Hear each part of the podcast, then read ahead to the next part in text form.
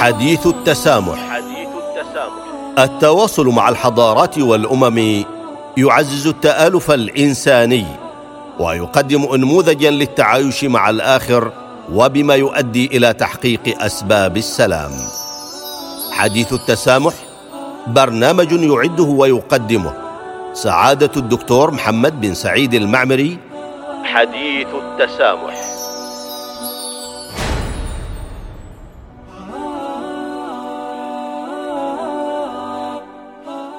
بسم الله الرحمن الرحيم الحمد لله والصلاه والسلام على رسول الله وعلى اله واصحابه اجمعين والتابعين لهم باحسان إلى يوم الدين ايها المستمعون والمستمعات جميعا لهذه الاذاعه اذاعه الصمود السلام عليكم ورحمه الله تعالى وبركاته واهلا وسهلا بكم في هذه الحلقة الجديده من حديث التسامح وكنا نتناول في الحلقة الماضيه حول الدوافع نحو التطرف الفكري أو عدم ممارسة التسامح بناء على تقارير الأمم المتحدة وما ذكرته من دوافع. وكنا قد تناولنا عن سوء الإدارة وانتهاكات حقوق الإنسان وسيادة القانون. وتذكر الأمم المتحدة كذلك أن النزاعات الطويلة الأمد والنزاعات التي لم تتم تسويتها تميل النزاعات هذه إلى توفير تربة خصبة للتطرف العنيف لا بسبب المعاناة وانعدام الحوكمة الناجمة عن النزاع ذاته فحسب بل أيضا لكون هذه النزاعات تمكن الجماعات المتطرفة العنيفة من استغلال المظالم العميقة الجذور لحشد الدعم وللسيطرة على الأراضي والموارد والتحكم في السكان.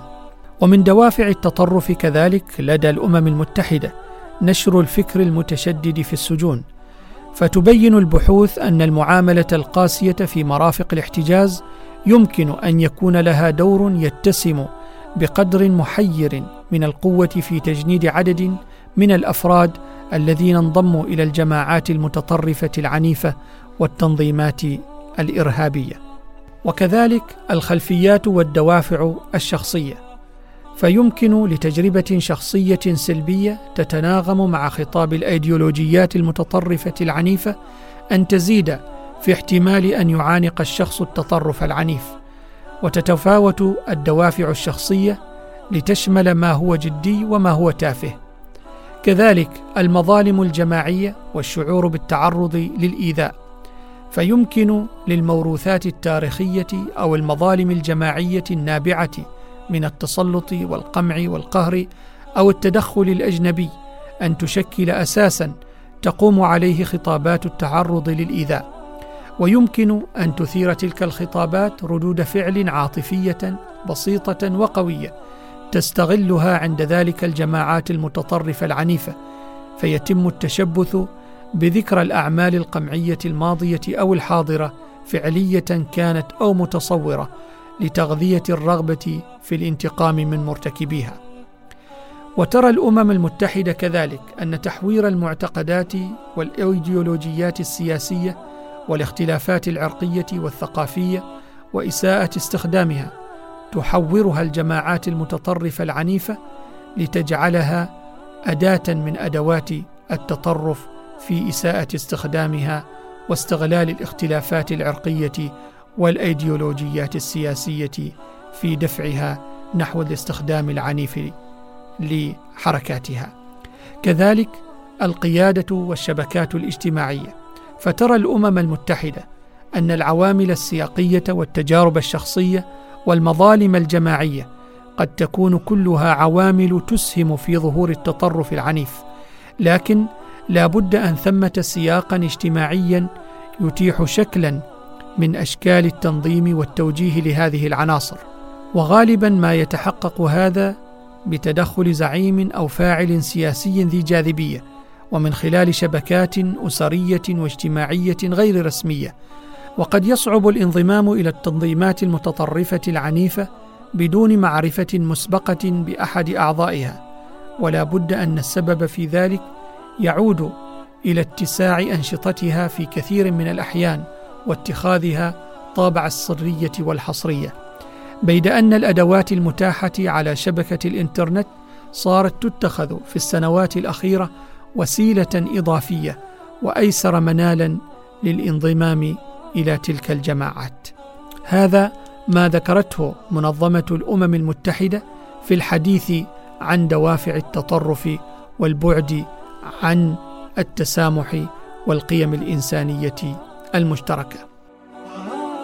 أما النظريات المفسرة للتطرف الفكري فقد أورد الباحثون نظريات عدة في فهم ظاهرة التطرف وتفسيرها ومعرفة دوافعها مع التأكيد على أن النظريات الاجتماعية لم تشر إلى التطرف بطريقة نقدية مباشرة وإنما إلى ظواهر اجتماعية شبيهة كالانحراف والإرهاب والصفة المشتركة بينها اعتبارها سلوكا منحرفا وخللا يصيب البناء الاجتماعي.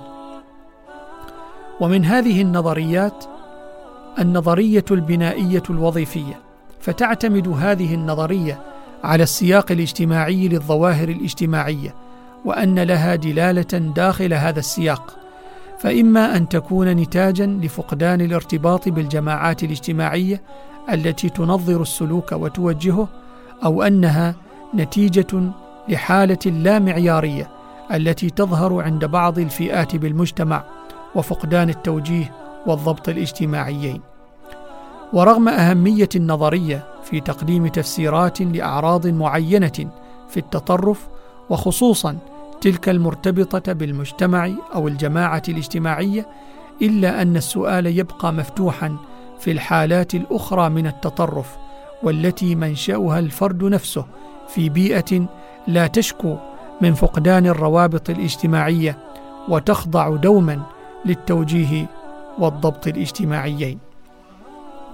نظرية أخرى في تفسير التطرف هي نظرية الصراع وتعود هذه النظرية إلى كارل ماركس القائمة على حتمية الصراع الاجتماعي والطبقي أي أن سبب الانحراف كالتطرف والإرهاب يرجع إلى مؤثرات الرأسمالية الذي يفاقم مشكلات الفقر ونسب البطالة في المجتمع والذي تدفعه تدريجيا إلى طريق الانحراف وسلوك موجات التطرف والإرهاب. وعلى عكس هذه النظرية يرى بعض بأن هذه النظرية مقبولة بدرجة كبيرة في تفسير التطرف رغم شيوع هذه النظرية وتبيينها من قبل المؤيدين لأفكار كارل ماركس إلا أنها لا تنسجم مع ظاهرة التطرف الفكري. زيادة على أن حتمية الصراع كنظرية اجتماعية غير متفق عليها بين علماء الاجتماع أنفسهم وقد لقيت مناقشات مستفيضة في الرد عليها. حديث التسامح. حديث التسامح التواصل مع الحضارات والأمم يعزز التآلف الإنساني ويقدم انموذجا للتعايش مع الآخر وبما يؤدي إلى تحقيق أسباب السلام. حديث التسامح برنامج يعده ويقدمه سعادة الدكتور محمد بن سعيد المعمري حديث التسامح.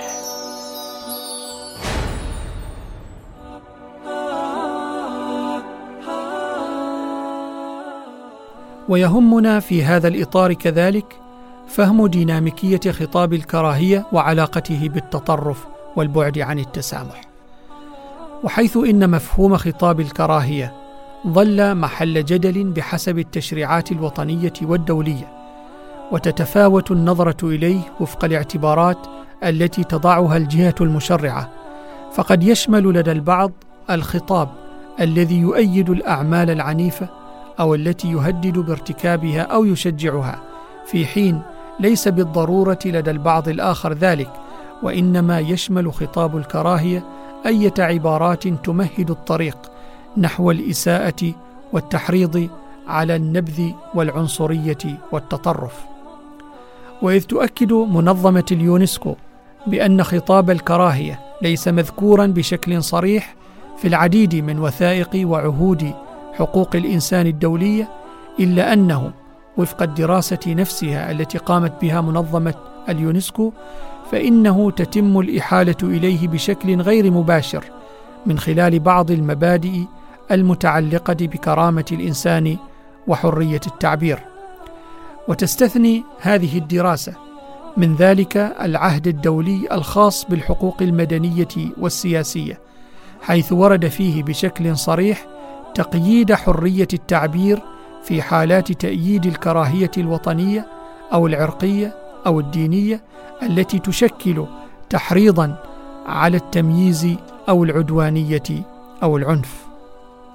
ومضمون هذه الحالات يبين أن صور الكراهية محدد بتلك الصور بحسب تعريف منظمة اليونسكو، إلا أن بعض الباحثين يتساءلون حول اقتصار العهد الدولي على هذه الصور دون غيرها مجيبين عن ذلك بأن توقيت إقرار العهد المشار إليه دخل حيز التنفيذ عام 1976 ميلادية حيث لم تكن الكثير من الصور واضحة على مستوى العالم آنذاك.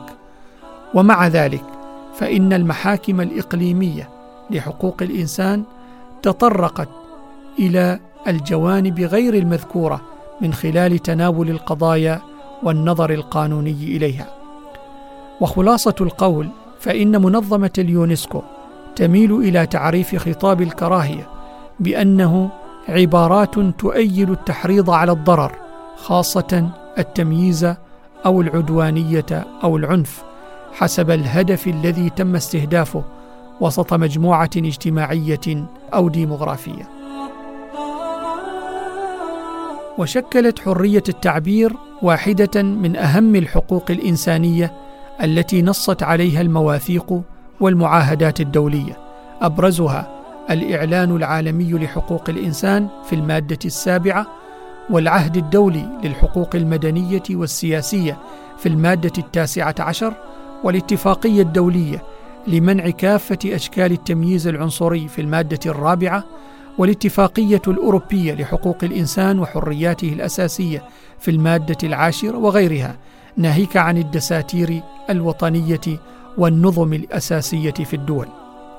بجانب ذلك فإن المفوضية السامية للأمم المتحدة لحقوق الإنسان مؤسسة دولية تعنى بمتابعة ورصد مظاهر التمييز وخطاب الكراهية وقد دعت كافة الدول بتكثيف الجهود في الحد من تلك المظاهر ومع هذا التأكيد على حرية التعبير وعدم المساس به إلا أن تلك المواثيق ذاتها جعلت لتلك الحرية حدودا تلخصت في ثلاث صور يذكرها الباحثون وهي التحريض على العنف والتحريض على العداء أو الكراهية والتحريض على التمييز العنصري.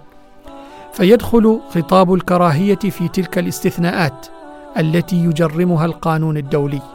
ومن جانب آخر فإن مستعملي شبكات التواصل الاجتماعي يخضعون في الأساس لنوعين من السلطة. القوانين الوطنية وبنود اتفاق الخدمة التي تضعها شركات تقديم خدمات وسائل التواصل الاجتماعي. وتقرر منظمة اليونسكو بأن الحق في حرية التعبير ليس حقا مطلقا بل يمكن أن يتم تقييده بشكل مشروع من قبل الدول حسب شروط محددة. اولا لحماية حقوق وسمعة الآخرين وثانيا لحماية الأمن الوطني أو النظام العام أو الصحة العامة أو الأخلاق مع التأكيد بأن هذه القيود لا يجب أن تضر أو تنقص من جوهر هذا الحق. وتؤكد دراسة منظمة اليونسكو المشار إليها بأن الإنترنت غير مفصول عن عالم القوانين بما يعني دخولها ضمن المنظومات القانونية ذات الصلة والتي وجدت من أجل تنظيم التعامل بها ومن خلالها. ورغم وجود تلك التشريعات والقوانين فقد خلصت تلك الدراسة إلى أن بعض الإجراءات القانونية التي تمت صياغتها فيما يتعلق بخطاب الكراهية خصوصا غير ناجعة أو غير مناسبة في الكثير من الدول التي قامت بتأطيرها. نقف عند هذا الحد. ونكمل الحديث في الحلقة القادمة بإذن الله ونتناول خطاب الكراهية وعلاقته بالتطرف. فإلى ذلك الحين نستودعكم الله والسلام عليكم ورحمة الله تعالى وبركاته. حديث التسامح. حديث التسامح التواصل مع الحضارات والأمم يعزز التآلف الإنساني. ويقدم انموذجا للتعايش مع الآخر وبما يؤدي إلى تحقيق أسباب السلام.